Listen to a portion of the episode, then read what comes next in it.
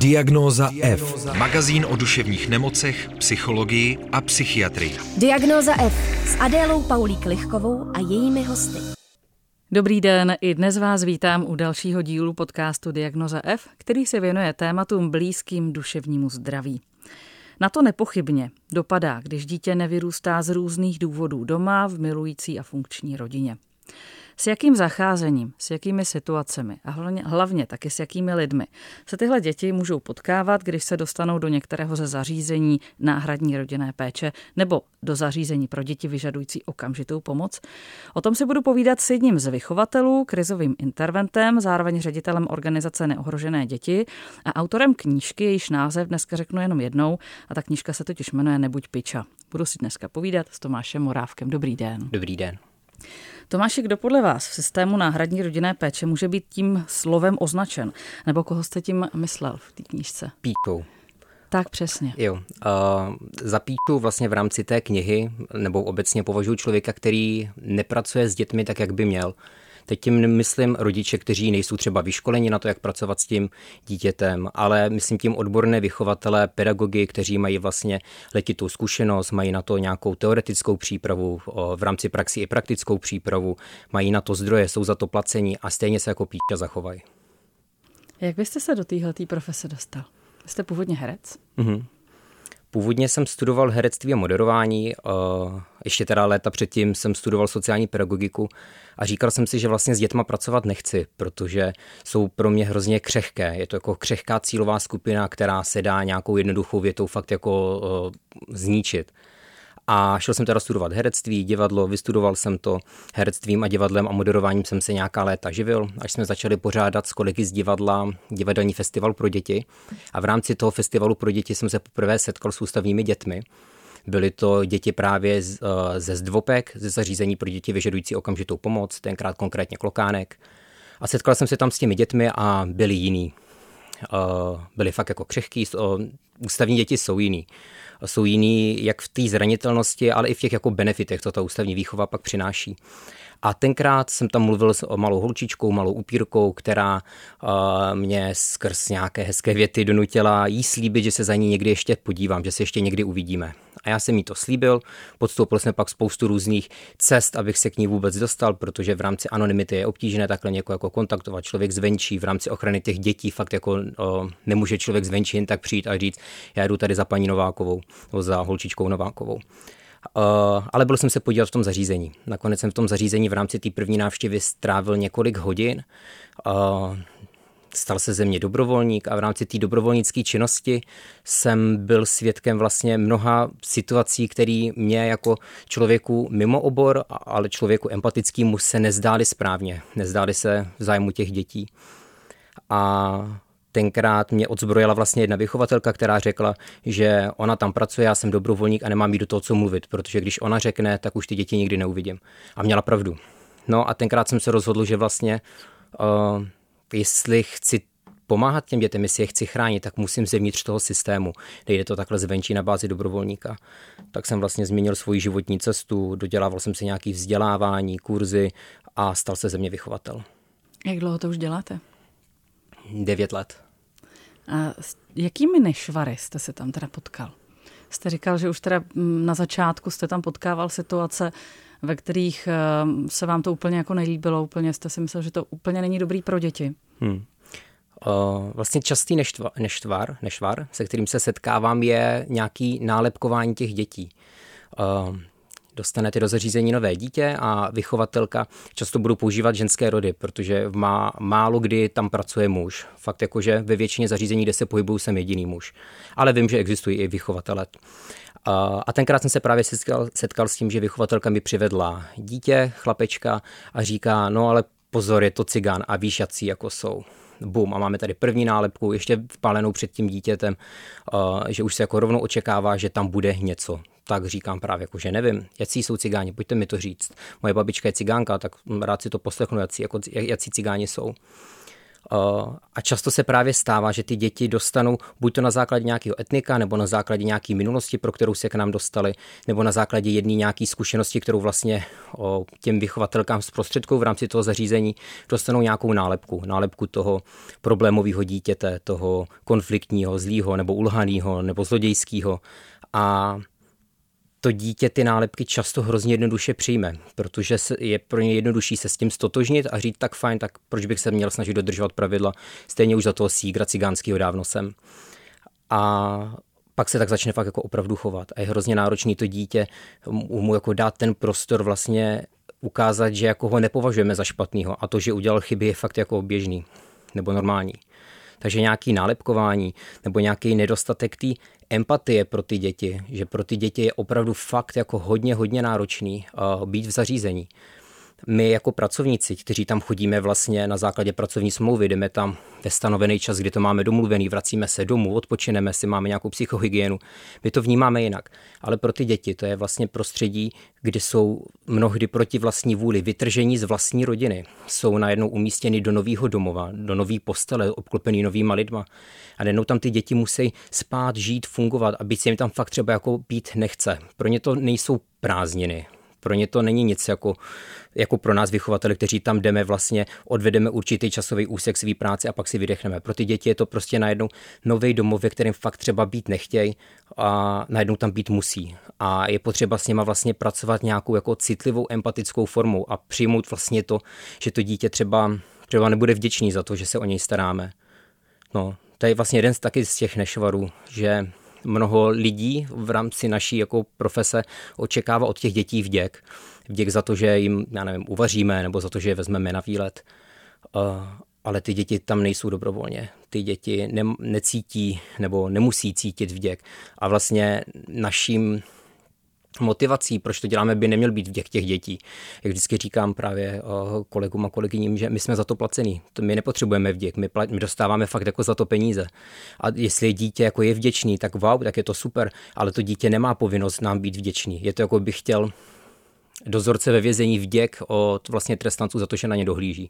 Prostě vděk není uh, žádná jako hodnota, kterou bychom si měli nárokovat po těch dětech a být naštvaný za to, když to nedostaneme.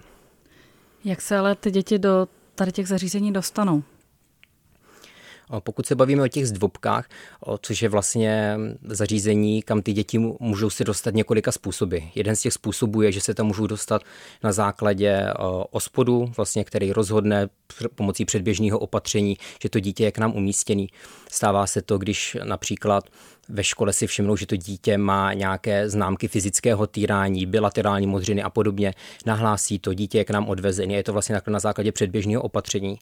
Další z těch způsobů, a to, že je vlastně výjimka v tom našem jako zákonném systému, je, uh, že to nemusí být schválený soudem ještě protože ten soudní systém trvá dlouho a vlastně jedna z těch možností, jak se k nám to dítě dostat může, je, že přijde samo na vlastní žádost a fakt se to jako stává.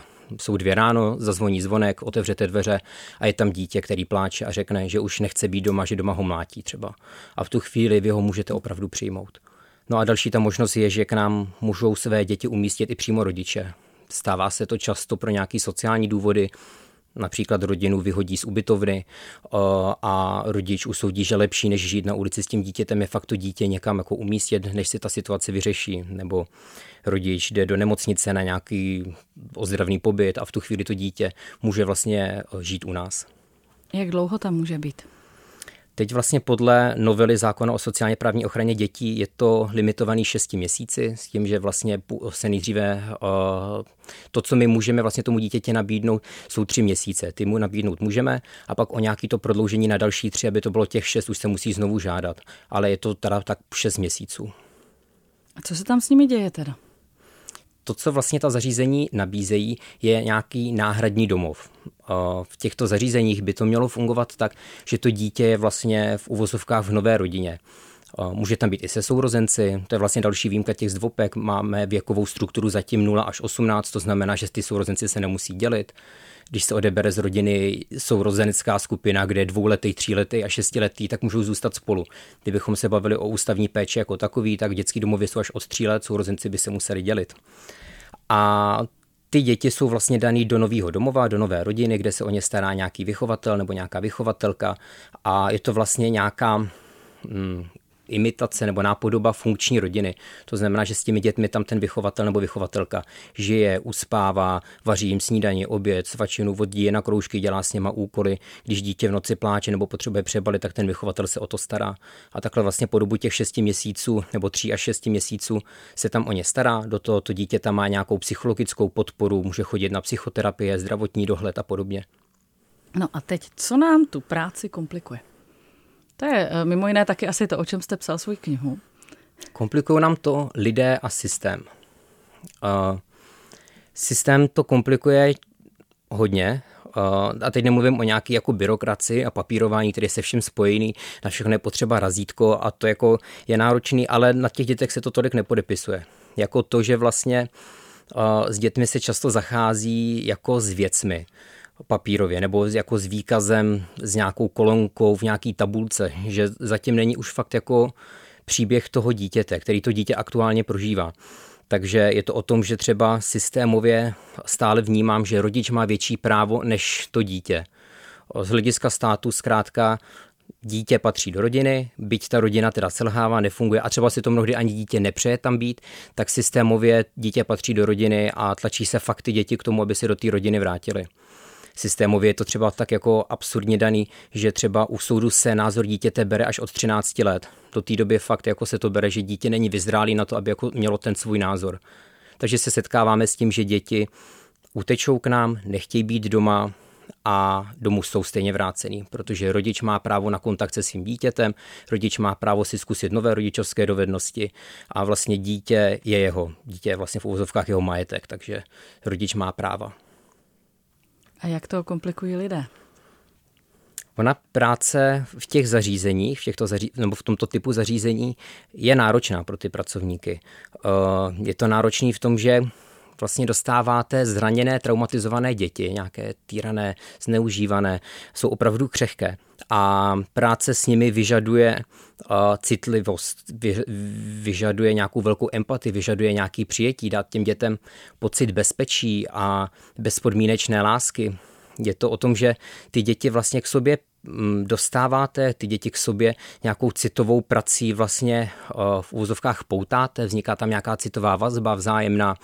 Pro to dítě je to krásný ozdravný většinou. Eh, to dítě se konečně cítí někde dobře, to dítě najednou ví, co to znamená, když ho někdo má rádo, rád. A pak to dítě jde pryč. Mnohdy třeba zpátky do původní rodiny nebo do dětského domova. Eh, a to dítě často to snáší těžce, zase nějaké jako odloučení se od někoho, koho mělo rádo.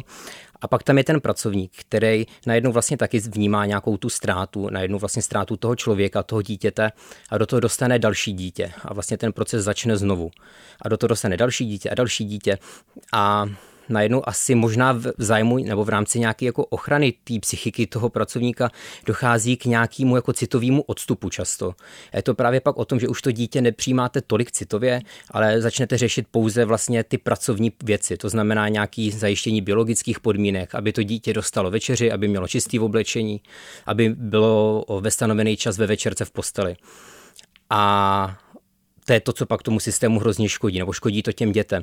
To, že ti pracovníci vlastně už těm dětem nepřistupují jako k individuálním bytostem, ale k nějakému jako pracovnímu výkazu nebo k pracovním mm, vlastně jako k práci. Najednou je to jako když markujete rohlíky, tak vlastně přijímáte ty děti a posíláte je dál. A ty děti to poznají. Ty děti jako potřebují vlastně nějaký to ten pocit lásky, ten pocit domova a přijetí. Byť na krátkou dobu, ale usínat někde v místnosti s někým, kdo víte, že vás fakt jako upřímně má rád, je něco jiného, než usínat vlastně v místnosti s někým, kdo víte, že tam je, protože je za to placený a nebojí se vám to říct. Tomáši, když pracujete jako vychovatel, kolik dětí eh, projde eh, vašima rukama vlastně, třeba za rok? Kolik dětí takhle potkáte? Pokud se bavíme o těch zdvobkách, tak tam je ta fluktuace dětí fakt jako vysoká.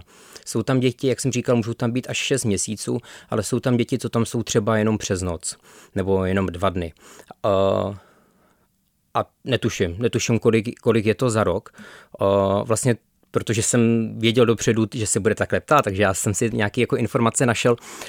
Nejsem teda statistik ani analytik, ale našel jsem si informace vlastně od MPSV, z roku 2020, kde vlastně uvádí, že počet případů týraných, zneužívaných a zanedbávaných dětí, které byly uh, vlastně zaznamenány nahlášení, bylo v tom roce přes 9 tisíc. A to jsou vlastně ty případy, které se jako už odhalí. Uh, teď otázka je, kolik se toho neodhalí, kolik vlastně těch případů takhle proteče vlastně tím systémem, aniž by si toho někdo všiml. Ale třeba v roce 2018 to bylo přes 9 tisíc těch dětí.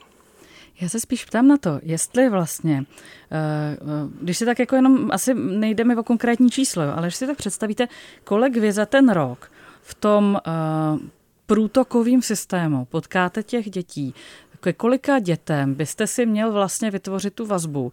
A na to navazuje otázka, jestli je vlastně to vůbec reálný. Bejt takhle jako blízko, když to fakt takhle jako protejká ty děti těma zařízeníma. Jo, jo. Uh, ke kolika dětem bych si měl vytvořit citovou vazbu, aby to bylo v rámci toho ozdravného procesu pro ty děti, aby to bylo výchovně správný, tak ke každému by to mělo být. No ale bavíme se ročně o deseti nebo padesáti dětech. Na, ve vašem konkrétním případě? No, vlastně z hlediska zákona je to tak, že na tom jednom bytě máte čtyři děti, čtyři až pět dětí. Pokud se bavíme o nějaký ty fluktuaci těch dětí, teda v tom, že já v rámci těch zařízení nepůsobím na jednotlivých bytech, ale vlastně v rámci celého zařízení, tak dejme tomu třeba tyjo, 200 dětí za rok třeba, nebo 150 dětí za rok. A jak reálný je vlastně být autenticky s každým z nich?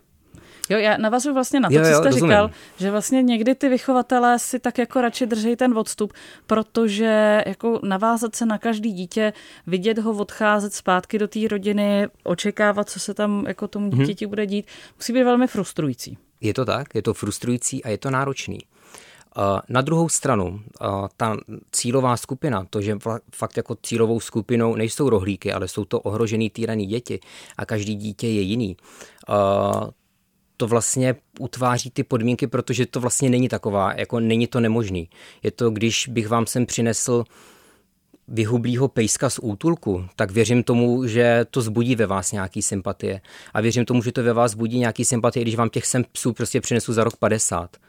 A o těch dětech je to vlastně ještě intenzivnější než u těch psů, protože ty děti mluví, ty děti vám řeknou svůj příběh a ty děti fakt jsou sami sebou, ty děti si na nic nehrajou, ty děti nemají většinou potřebu uh, něco skrývat nebo vlastně ten styl té práce, to, že se staráte o ty týraný, zneužívané děti, uh, vy s těma dětma žijete, bydlíte, vy, vy ty děti slyšíte v noci breče, vy ty děti probouzíte ráno.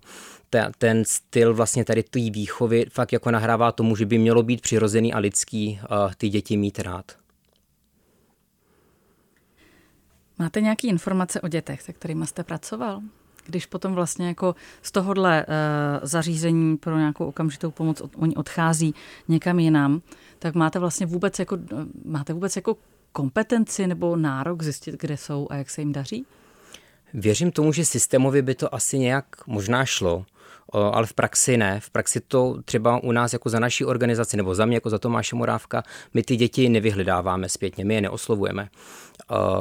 A vlastně, a jak jste se ptali, jestli jsme v kontaktu s některými, ano, ale vlastně je to jako na bázi toho, že to dítě se časem třeba ozve samo, třeba jako zavolá nebo napíše, nebo mnohdy, a když je správně s tím dítětem pracováno, tak to dítě pak do toho zařízení se třeba vrací podívat, protože se tam fakt cítilo jako dobře a často ty děti se ozývají až po mnoha letech, až jsou třeba zletilí, nebo stává se, že dítě uh, vlastně opustí vaše zařízení, tři, čtyři roky o něm neslyšíte a pak vám napíše ahoj strejdo, tady jsem já zase.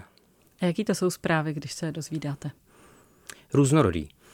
Některým dětem se fakt jako vede dobře, ozývají se, že jsou třeba doma, že se mají dobře, že mají třeba vlastní rodinu už. Pak jsou děti, co se ozývají, že vlastně se z jednoho zařízení dostali do druhého, do třetího a necítí se dobře jako doma a chybí jim to, takže v obráceně to jsou zprávy spíš jako steskné, že se jim stýská po nás. Informace jsou to vlastně různorodý. A když se vrátím k té malé upírce, kterou to eh, všechno začalo, o té hmm. víte něco? Jo, jo, o té vím. Jak se jí daří?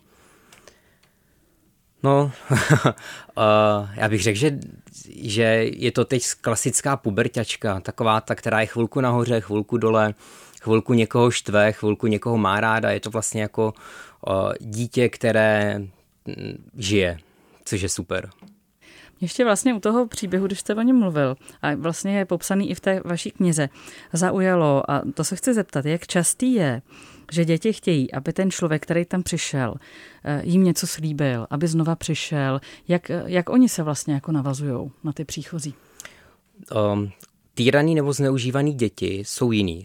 Uh, a pak vlastně máme jako různý poli těch dětí. Máte dítě, který bylo třeba sexuálně zneužívaný a to dítě uh, se snaží právě zavděčit, snaží se na, vybudovat rychle nějakou vazbu s tím člověkem a dostanete takhle do péče dítě a to dítě vás hned obejme a vy jste najednou ta nejlepší paní na světě, ta jediná, která ho má ráda. A to dítě se vám bude snažit zavděčit, fakt jako čímkoliv, aby vy jste ho měla ráda. A pak jsou děti, které si vlastně prošly tím samým, ale ten jejich obraný mechanismus je přesně v obráceně. To znamená, že to dítě to dítě toho dospělého k sobě nepouští. Vlastně je hodně jako odtažitý, útočný, protože vlastně každý blízký člověk, který mu kdy byl, mu vždycky ublížil, takže to dítě se drží odstup. Ty děti většinou poznáte i podle toho, že se třeba poškrábete, prudce pohnete rukou, o to dítě jde třeba buď to do krytu, nebo obráceně nastaví tvář a přepne do takového toho, říká se tomu hadrová panenka, že to dítě má vlastně na takový skalný pohled, vypne vlastně se jako od osobní od toho těla a už je mu to vlastně jako jedno, co se teď na něm bude dít. Takže ty děti jsou různorodý v, tom, v těchto těch reakcích. A jak často se to stává, to, že to dítě chce nějaký slib, chce nějakou pozornost, velmi často fakt jako hodně často. To dítě vlastně přirozeně touží po nějakým pocitu uh, lásky, přijetí a bezpečí. Jak pracujete vy se svým duševním zdraví, aby se, jste se z toho všeho nezbláznil, aby těch dětí v té hlavě nebylo příliš mnoho? Pro tuhle práci je vlastně hodně důležitá psychohygiena. Ono teda, kromě toho, že ta práce je náročná, jak už teda nějakou mm, psychickou zátěží, mnohdy teda i fyzickou zátěží a stále stíhat ty děti, které nejsou nikdy unavený, a jsou nerozbitní, mají spoustu energie, kterou potřebují vyventilovat, v noci se pořád budí a ráno stejně vstanou a jsou svěží a jedete dál. Ta práce je teda náročná jak psychicky, tak fyzicky a je pro tu práci důležitá nějaká psychohygiena. Mně třeba osobně hodně pomáhá ta rozmanitost té práce. To, že vlastně v daných zařízeních já už nefunguju ten týden v kuse, ale jsou to různý jako plánovaný jednorázový akce pro ty děti.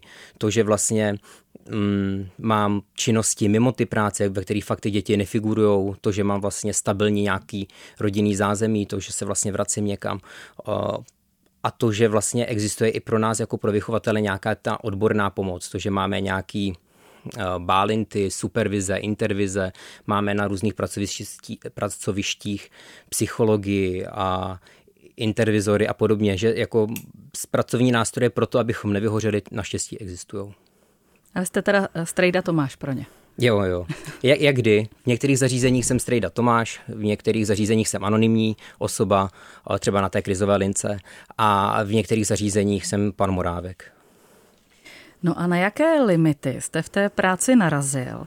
A souviseli třeba potom s tím, proč jste se rozhodl založit vlastní organizaci, která se jmenuje Neohrožené děti?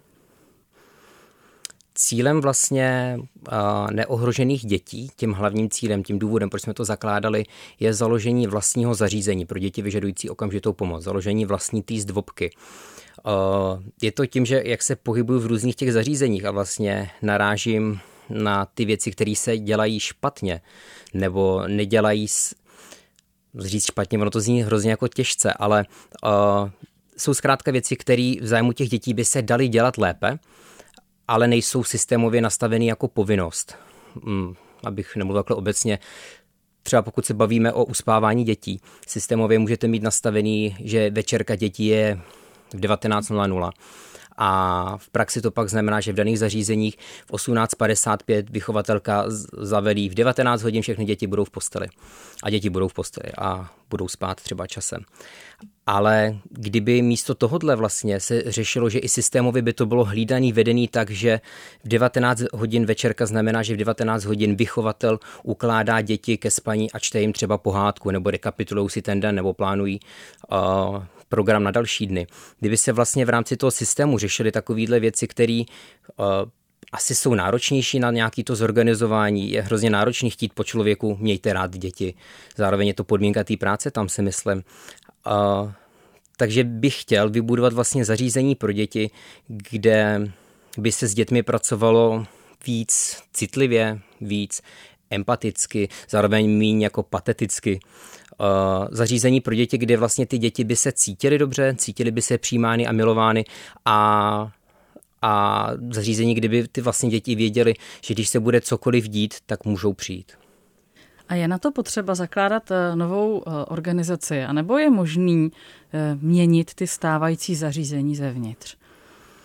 Hmm, ono do téhle práce se nežene moc lidí, ať už se teda nebavíme o nějaký té náročnosti jako praktický nebo teoretický, tak i z finančního hlediska, i z toho vlastně uh, do této práce se fakt nežene tolik lidí. A ty lidi, co tam jsou, tak uh, buďme rádi za to, že tam jsou aspoň takovýhle lidé, protože kdyby tam nebyly tady ty paní, který, které řeší vlastně, že to dítě třeba jenom pošlou spát, tak by tam nebyl žádný pracovník a ty děti by fakt jako neměly kde být a ovlivňovat 70-letou uh, paní, která vychovává děti 40 let, uh, je náročný, jako když tam přijde prostě někdo novej do toho zařízení. A myslím si, že nejde ovlivnit něco, co už je někde zažitýho, něco, co už někde jako funguje dlouhodobě nebo funguje v rámci chodu toho zařízení. Uh, takže je možný, že vlastně v rámci nějakých těch jednotlivých zařízeních uh, řešíme třeba nějaký dílčí věci, které mně se nelíbí, ale zároveň už to znamená, že aby ty věci mohly být zavedeny jako standard, tak by se to muselo promítnout do nějakého vnitřního řádu, do změn standard kvality vlastně té služby, do nějakých metodických pokynů a podobně. Z tohohle důvodu vlastně mně přijde pro ten systém přínosnější vybudovat zařízení, kde už to od začátku bude fungovat jinak. Jako aby vznikl nějaký případ dobrý praxe a potom to chcete vzít na nějakou jako, nevím, diskuzní platformu, jako pojďme změnit systém péče o tyhle ty děti? já věřím, nebo doufám, nebo spíš věřím tomu, že existují fakt jako i dobrý zařízení. Jsou zařízení, kam se ty děti rády vrací. Uh, ale vlastně z té mý zkušenosti, nebo z toho, jak teď vlastně díky sociálním sítím a médiím nás, nás kontaktují vlastně různá zařízení a děti, tak vím, že většina fakt jako uh, taková není. A kdyby se nám podařilo vlastně otevřít, a já teda věřím tomu, že se nám to povede, otevřít zařízení, kde to vlastně bude fungovat dobře, tak pak už to přesně může být nějaký model pro to, tady to takhle funguje, pojďme to vlastně zavíc, že to fakt takhle jako funguje, že ty děti se fakt tam cítí dobře. Co vás ty děti naučily? Trpělivosti. Ty obrovské trpělivosti. Uh, máte dítě, který vás dokáže vytočit. Máte dítě, který přesně pozná, kdy jste naštvaná, kdy jste se špatně vyspala, pozná, když vás eh, něco tíží. A to dítě ví, kdy do toho bodnout. Přesně ví, kdy co jako pojmenovat a vy to musíte ustát, nesmíte si dovolit vlastně jako bouchnout, zlomit se. A vždycky říkám, že to je, jak kdybych meditoval 30 let pod rozkvetlou broskvení, protože ty děti fakt jako jdou mnohdy na dřeň toho pracovníka. Takže to, co mě to naučilo, uh, trpělivosti. Fakt jako hlídat si svůj projev, hlídat si řeč těla, když s těmi dětmi mluvím. A naučilo mě to i nějakou takovou tu víru v nezlomnost toho člověka. Když vlastně dostanete dítě, který bylo devět let mm, trýzněný, devět let bylo vlastně mlácený pravidelně, byly o ně típaný cigarety, trhaný nechty a podobně. Vlastně každým dospělým, se kterým se kdy setkalo dítě, se kterými pracujeme, jsou třeba prodávaný za peníze, vlastně jako sexuální hračky a pak to dítě dostanete do své péče a to dítě, navzdory tomu všemu, čím si prošlo, navzdory všem těm v uvozovkách strejdům a tetám, kterým kdy ubližovali, stejně vám dá tu možnost vlastně ho poznat, stejně vám dá tu možnost toho se ho pustit k tělu a pracovat s ním znovu. Že vlastně ty děti jsou hrozně moc jako silný, hrozně moc nezlomný. Já a spousta lidí, věřím tomu, kdybychom si prožili to, co ty si prožili ty děti, tak fakt to jako zahodím, ten život, vzdám to. A ty děti znova a znova nám dávají vlastně, nastavují svoji tvář a dávají nám jako možnost s něma vlastně pracovat a dá, dá, dávají nám další možnosti vlastně připustit si je k tělu znovu. Říká Tomáš Morávek, vychovatel krizový intervent, ředitel organizace Neohrožené děti. Eh, Tomáš, já vám děkuji, že jste přišel do diagnozy F a ať se daří vám i vašim pracovním dětem. Díky moc. Naslyšenou. Naslyšenou. Potřebuješ duševní oporu? Všechno spraví náš podcast. Poslouchej diagnozu F kdykoliv a kdekoliv. Více na wave.cz lomeno podcasty.